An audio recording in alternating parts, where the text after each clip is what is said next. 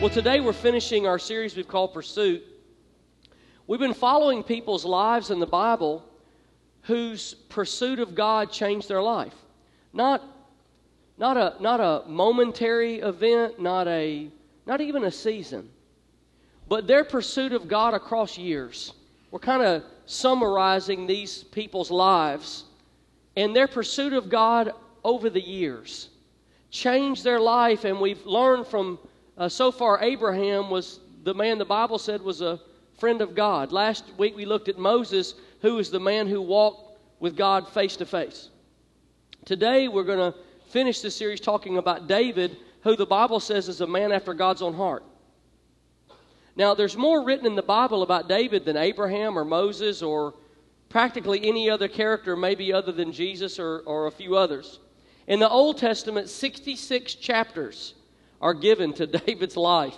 66 chapters in the New Testament, 59 references to King David. Of the Psalms, uh, David was a songwriter, and of the 150 Psalms, we know for sure 73 of them he wrote. He may have written more than that. 73 of them have been ascribed directly to David. Now, I'm sure if David would have known how public his life would have been, he might have been a little bit more intimidated if he'd have known 3,000 years later, here we are still talking about the details of his life. Uh, after 3,000 years, we know practically everything about David, you know, but his blood type. Uh, we know the color of his hair, we know his complexion, we know his childhood, we know what he ate, we know his love life, we know his strengths, we know his weaknesses, we know his public sin, we know his private sin. And when Samuel was, who was a prophet, was talking to King Saul, this is kind of how the story of David uh, comes along. Uh, Saul is the king before David, and David follows him. But Saul has turned evil, and his heart's turned away from God, and he's disobeying God. So God sends the prophet Samuel to go tell Saul what's going to happen. And then you can look in 1 Samuel 13, 14. This is kind of how it went down. But now your kingdom uh, Samuel's talking to Saul. But now your kingdom will not endure. The Lord has sought out a man after his own heart. In other words, and you're not that guy. You know, you, you're, you've turned dark, you've turned evil, you've done a lot of bad things, you've disobeyed me. But so now God's going to replace you because he sought out a man after his own heart and appointed him ruler of the people because you've not kept the Lord's command. Isn't that an interesting phrase? Man after God's own heart? Man after God's own heart. What does it mean to be a man after God's own heart? Uh, when we take road trips, you know, I, I don't think, I don't know why we don't do this while we're in town, but oftentimes when we're, uh, as a family, driving on the road, uh, there's a little button on your radio that we use, and I don't know why we only use it when we're driving a long way. It's called scan. You ever, you ever hit that button? Right? Because you go, you know, you run in and out of signals, you run into a station, and then the station changes, and you go to another station, and you know, you can't stay on one station long because you're traveling. You get that little scan button, and then you know a song will come on, and there's four of us, so you know, no four of us ever like the same. Oh, I like that song, don't turn it back. And you can't find it. You're already gone. You ever, anybody ever do that on a road trip? Scan. It's an evil little button you hit the little scan button, and, and what happens is, is your, your radio in your car is scanning for a radio station, and when it finds a strong enough frequency, it locks onto it, and then it broadcasts that signal through your speakers. And then you hear whatever the station is playing. That's what this word after means in Hebrew. It means akin to, similar to, easily recognized as the same type. It means looking for, searching for, with a connection to. What it does not mean is per- perfectly identical or an exact copy. It's like that little scan button when you press it. It's, it's scanning the airwaves, it's scanning the radio waves, it's searching and it's looking for a strong signal to lock onto, a signal that it recognizes that it's compatible with, and it will lock onto it. This is what David's life is like. David was searching for God. He was scanning for God. He was going after God. And, and as he pursued him, he locked on and went after him. And at the core of everything David did was a desire to, to, to go after God in spite of all his failures.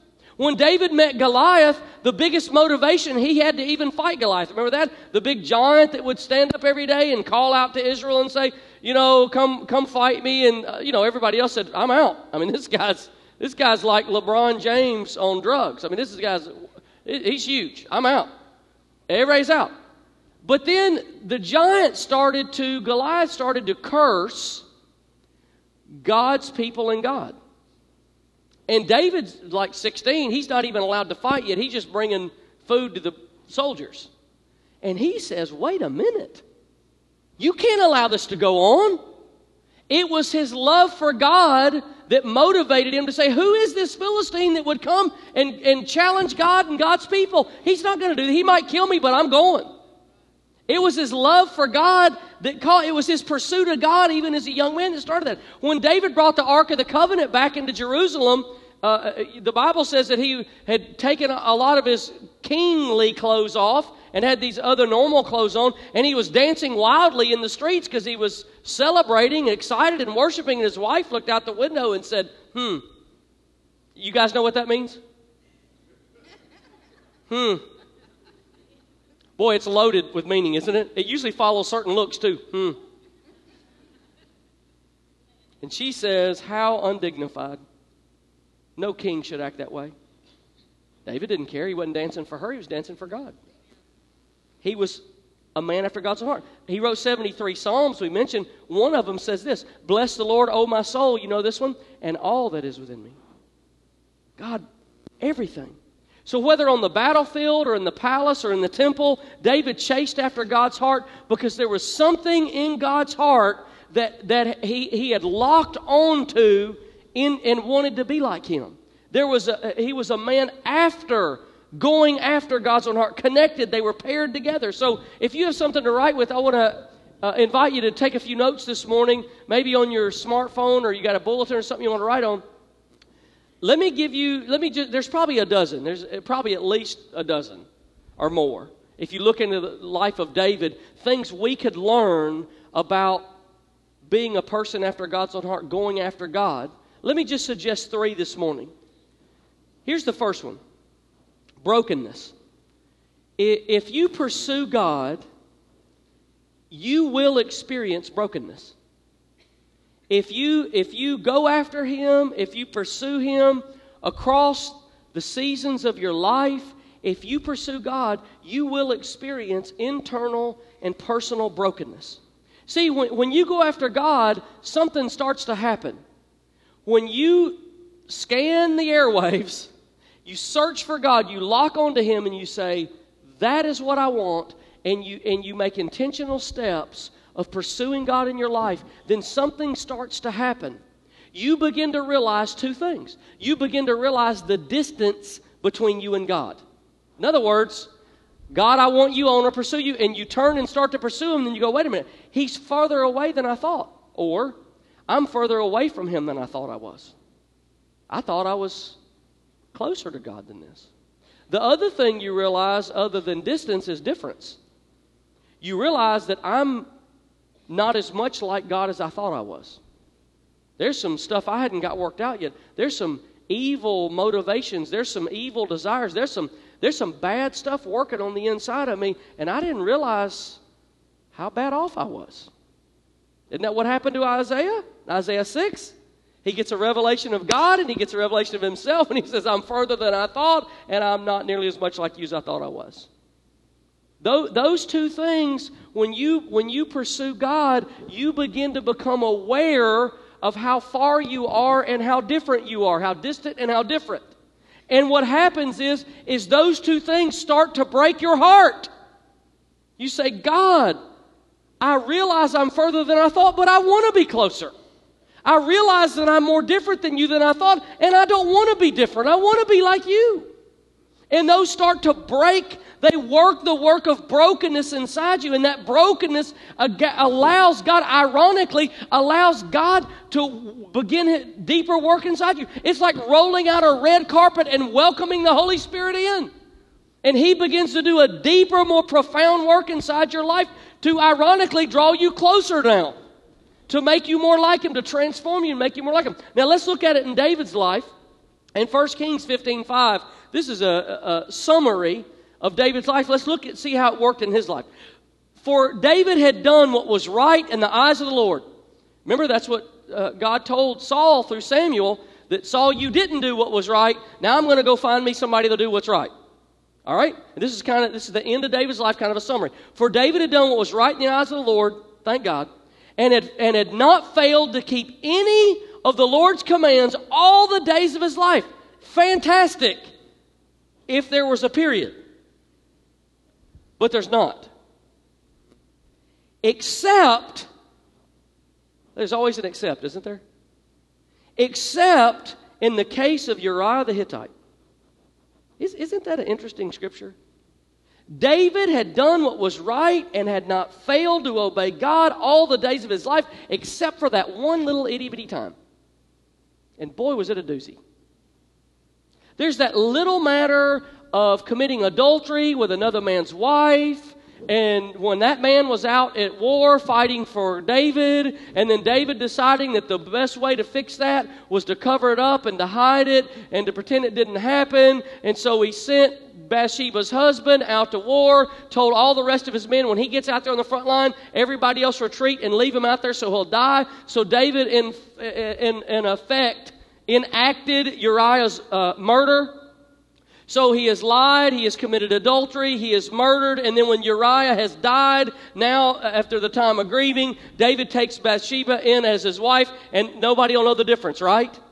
Outside of that, everything he did was good. It's the little thing, really. Now, I'm just going to tell you this, this has the sense of being one of the great contradictions in Scripture if you're honest, you've got to work a little bit to wrap your heart and your brain around this. How on earth could this guy who murdered, who lied, who stole another man's wife, who had him killed, who took her on as his own wife, how could a guy like this ever be called a man after God's own heart? In what way was he a man after God's own? God's not a cheater, God's not a liar, and God's not a murderer. In what way is he like God at all? How is he going after him?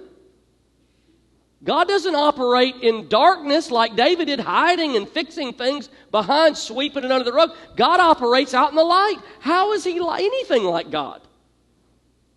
Then we read in Psalm 51, we get a glimpse of the brokenness in David's heart and the consequences that hung over him. I went back this weekend and, and read the story. Deep, painful consequences hung over David and his family because of this sin.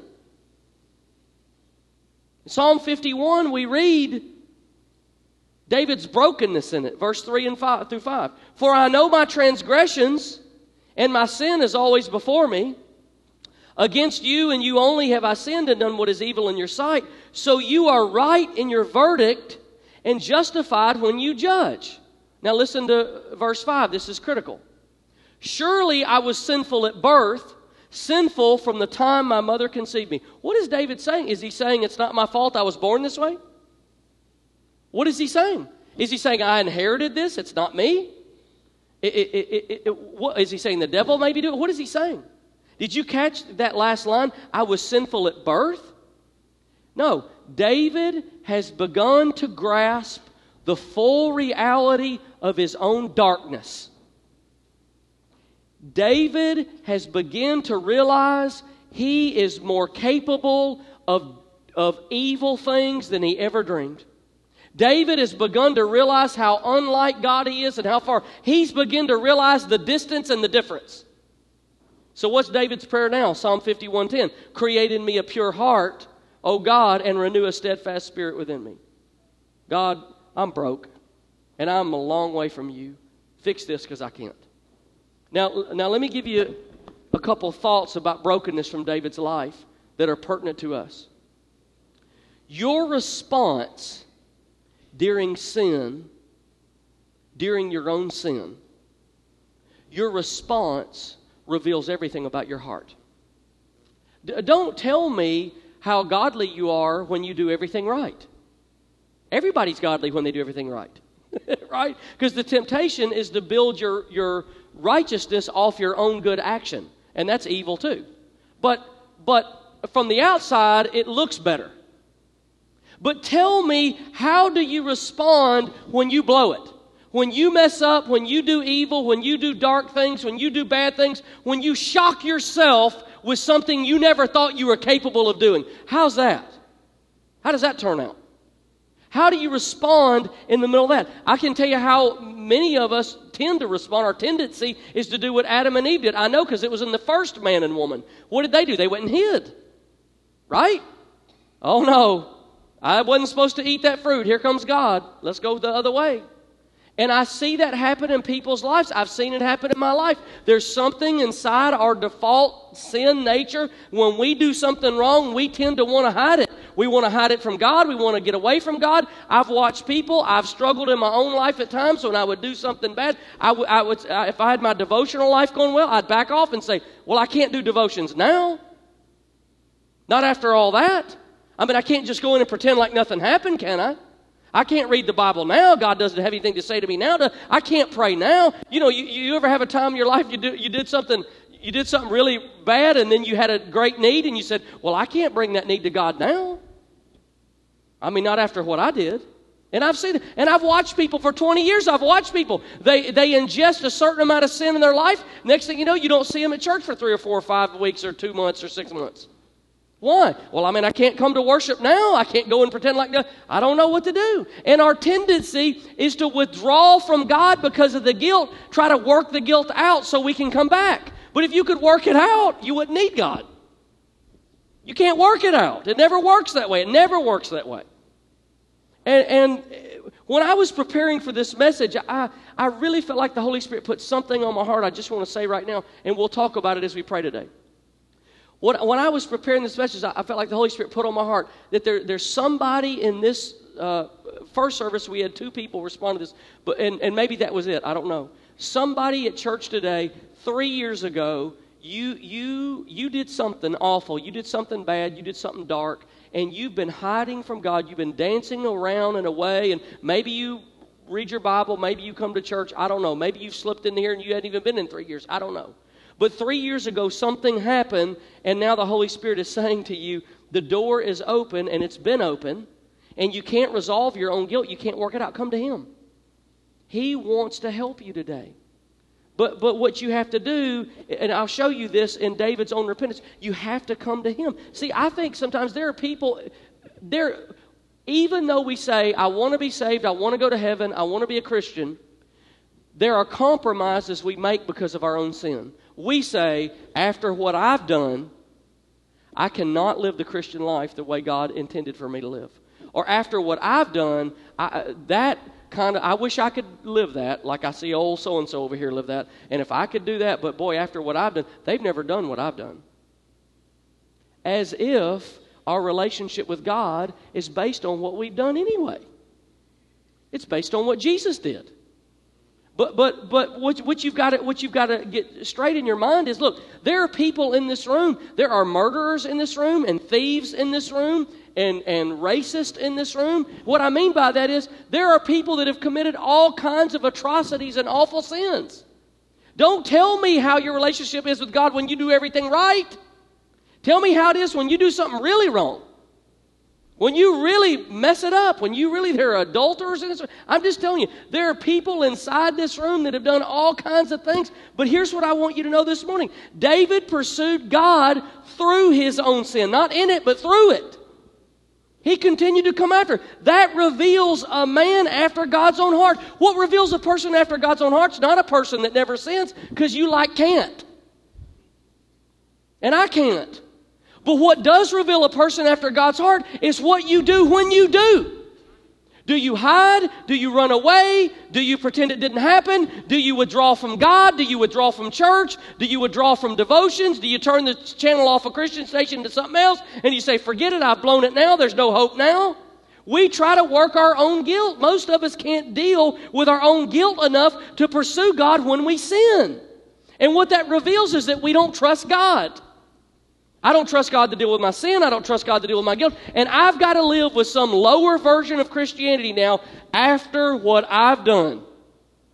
Right? It's quiet today. Right? But repenting is turning away from your sin and toward God is a form of pursuing God that every Christian needs to learn. Because every Christian does something wrong sometime. And the way you pursue God, the way that you come after Him, is when you do, you come at Him with it. Not run from Him, not hide from Him, not try to work it out on your own. There's no way. David pursued God through his own repentance of turning away from the sin and toward God. Look, brokenness doesn't have to be found through sin, though, but it's got to be found. It must be found. I'll give you an, example of this. When um, in the late 90s, Stacy and I had an opportunity to go to a missionary retreat in Europe. And we'd never been to anything like this in our life. Not because we were missionaries, we were youth pastors, but they invited us to come and work with the missionaries' teenagers uh, during the, to have kind of have a retreat for them. So we did. So we were in Netherlands, and all the missionaries from Northern Europe and Western Europe came together. About 150 missionaries came together at this conference at, at the hotel, a retreat. And uh, I had no idea what those missionaries were dealing with. I just didn't. I, we'd never been to Europe, didn't understand. My wife had years before, but I did. I had no concept, had never understood. And I don't know if you know that Europe is an incredibly dark place. What do I mean by dark? It, it is it is dark. I mean, there's there's it's oppressive and dark and sinful, and uh, there's a lot of incredible cultural things about Europe. There's a lot of great history in Europe, but the present state of spirituality is, is uh, particularly in that time, was at a low spot. Th- we've had some signs of new life coming since then. But boy, in that era that we were there, it was rough.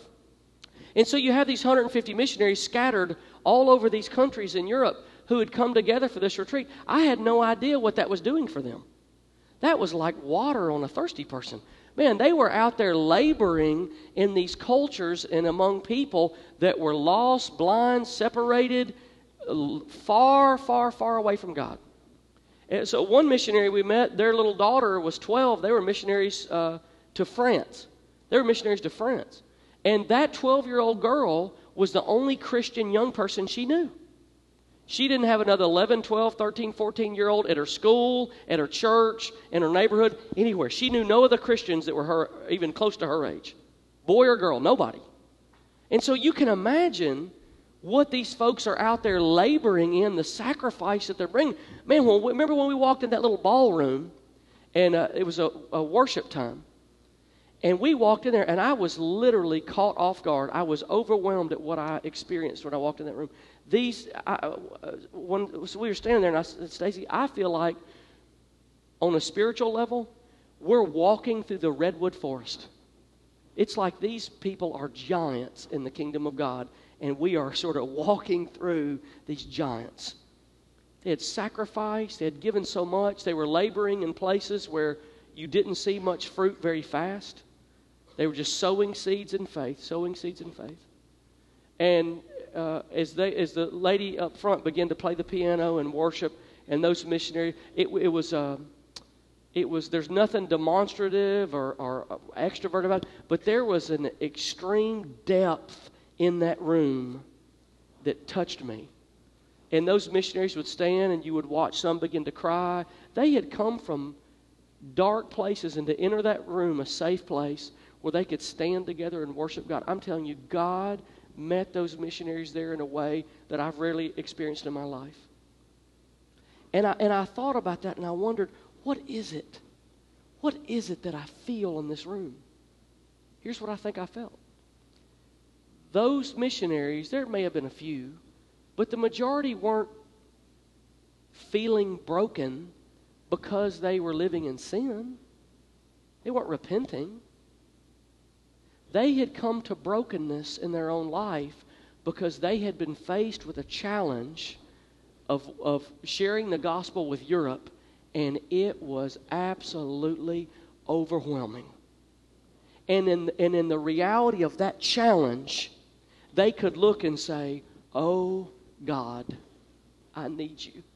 I'm further away from you, more distant than I need to be, and I am more different than you than I have to be to do this. God, would you please come? And that holy, that holy calling pressed those missionaries up against a challenge that broke them.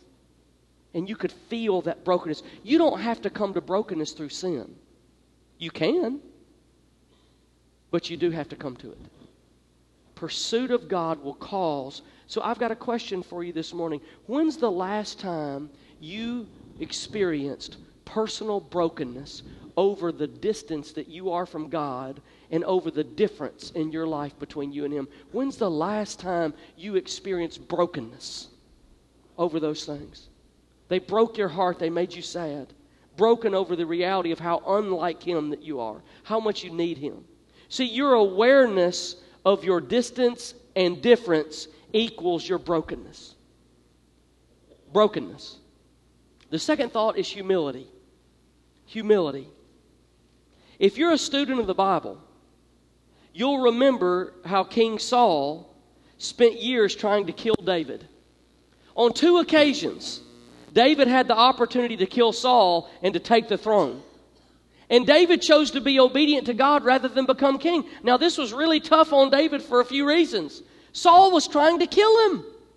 Now, I don't know how that might feel. Look, uh, David wasn't a sissy. David was a, a, a, type A general, he was a warrior, he was a, a fighter. I don't know if you've ever competed with somebody who's like a type A all in athlete. Man, it's everything you can do to talk them off the wall. They're in competition mode, baby. It's on. Live or die, it's us or them. Right? I mean, they're geared up high, right? What are you playing? You know, paper football. Somebody's going to die. Right? You know what I'm talking about? Yeah, everybody punching your husband. I get it. I understand. My wife's just too far away to punch me. That's the only difference. But look, I don't know how it would feel to you for somebody to keep trying to kill you. You have a manhunt on from the king who's got his army and his soldiers, and he's hunting you and he's hunting you, and you're living in a cave like an animal, and you have the opportunity twice to kill him. Look, I, I'm, I'm punching that guy, and I'm calling it self defense. He, tra- shot me first. What else could I do, right? That's what David, that's what he was fighting. David had killed thousands of people in his lifetime. What's the difference? This guy tries to kill me, I'm going to kill him back. The other reason that made this so hard is that David, God had already told David, hey, by the way, the king that's king don't need to be king. You need to be king. You're going to be the next king, and I, have anointed you. I've called you. And as soon as we get him out of the way, you're going to be the next king. If I'm David, I say, well, let me help you out with that. I can get him out of the way. That's no problem. Send a couple of the boys over. You know, it's no big deal. Right? This is, this is amazing. God had already told David he was going to be the king, so David may be thinking, maybe the way that's going to happen is for Saul to die and I become king. And by the way, that is what happened. When Saul died, David did become king, and Saul was murdered, or he fell on a sword anyway, killed himself. But here's the deal David could say, maybe the reason God has made me so good at killing people, and David had killed thousands of people in battle, maybe God has been honing my skill for such a time as this. And maybe what God wants me to do, maybe He's made me good at this because He wants to, and He wants me to do it. And so, and so I'll do it. Now, now watch this. Despite all that sound logic, David refused to step over that line of authority. I don't know if I could have done that. And by the way, it was a very short time period of just 20 years. For 20 years, David lived with the reality that God has called you to be king, but you can't be king now because that guy won't die. And if this, and by the way, he's evil. So there would be a lot of ways for David to justify this thing. But look, why, why does it really matter, right? Uh, he's got to die for this thing to move on. How, why does it matter how he dies? It mattered to God. It mattered to God. how he died. It mattered to God how it happened. Somehow, somehow, David didn't rise up in pride. And here, here's where you have to look. David had every reason. David was handsome. David was a skilled musician. He wrote 73 of the Psalms. He was the Lord's anointed ruler. He was a triumphant warrior. He was a national hero. There's actually a song that the Israelites sang, you know, that Saul had killed, I think it was his thousands, and David has killed his tens of thousands. So David had killed 10 times as many people as Saul, which thrilled Saul. I'm sure that's part, where part of the problem came from. James 4 6 says, But he gives us more grace. That's why scripture says this God opposes the proud, but shows favor to the humble.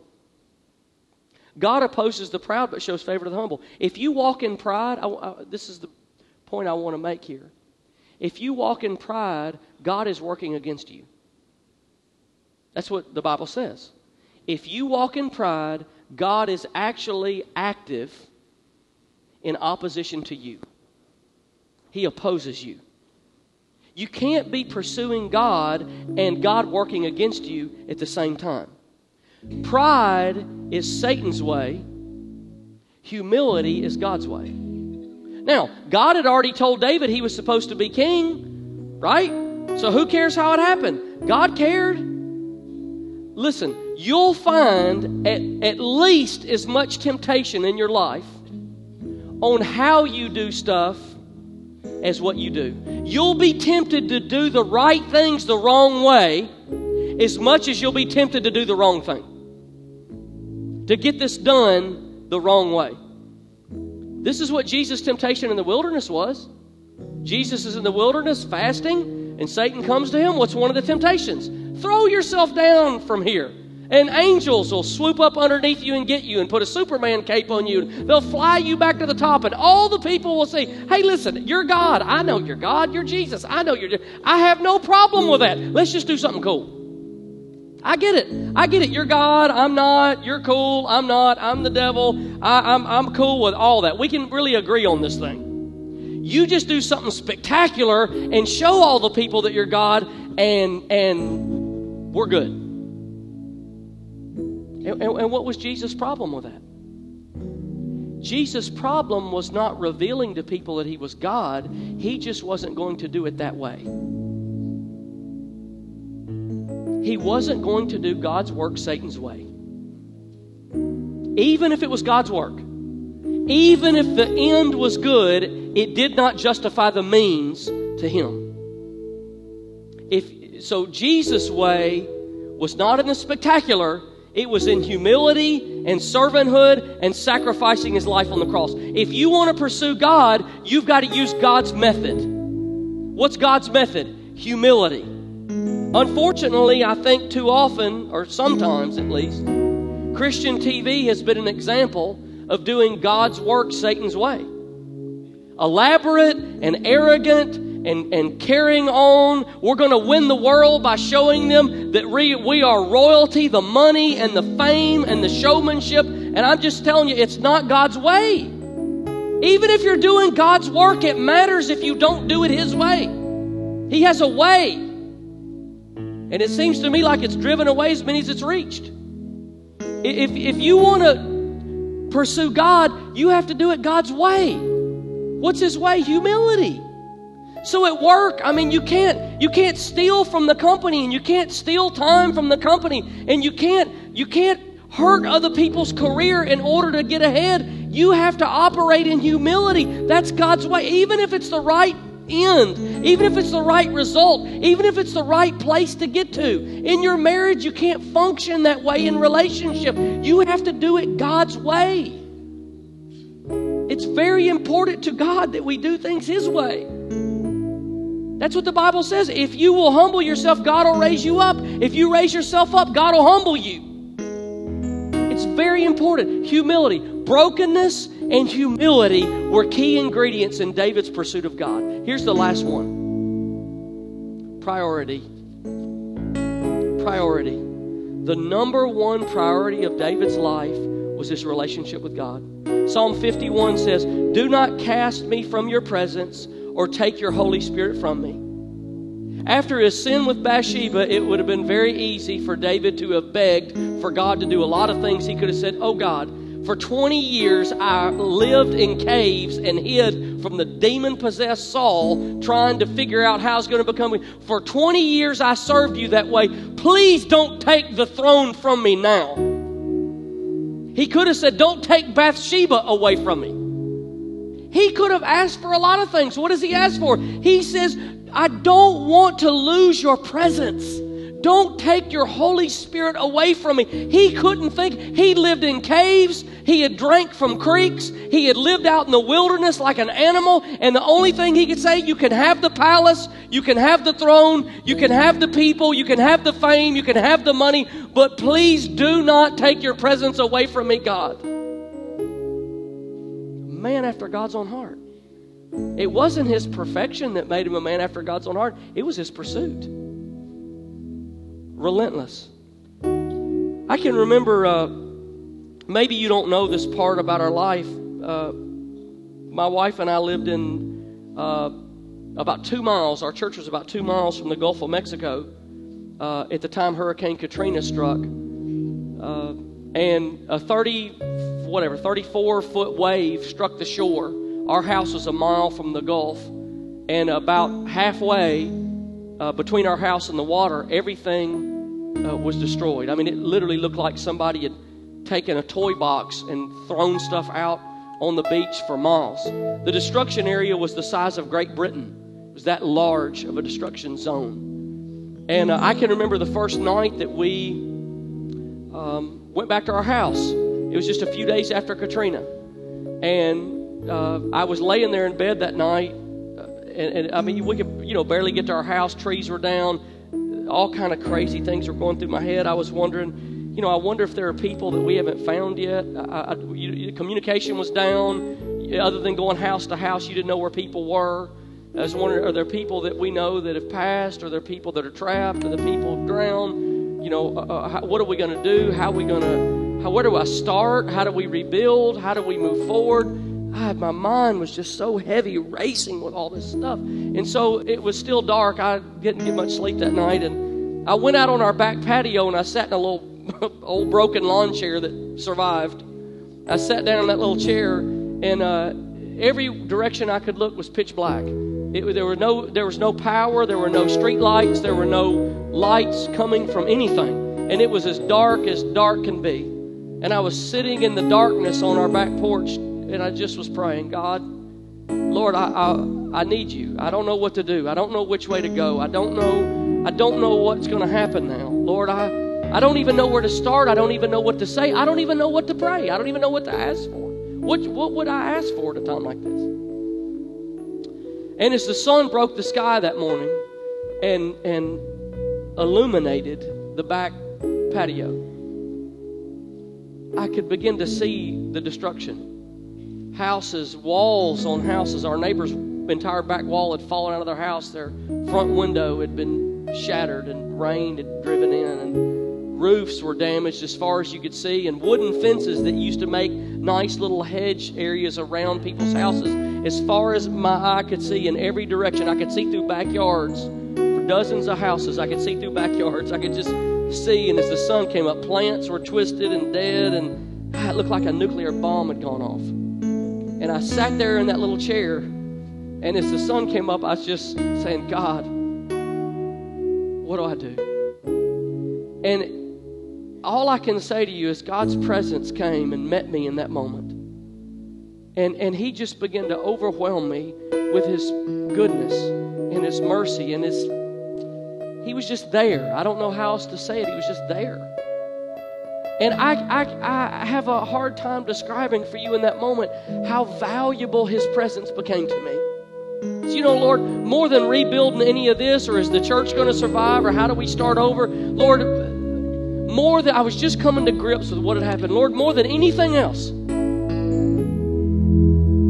God's presence began to. I, I know what David says when he says, create a steadfast spirit inside me. God's presence begin to fill my inner man and fill my life and begin to become so valuable to me. At that moment, I had this realization that what I really need is not to rebuild this or that or to fix that or to go over here or to, what I really need, God, is you. Man, unlike hardly any time in my life what became so clear to me in that moment is God, I need you. I need you. Maybe it was the distance and the difference. I don't know. But I became aware that I needed Him. Without God and His presence, our lives are empty, void, flat. We're existing, we're surviving, we're getting through, we're going through the motions. Our purpose and our passion lives in His presence.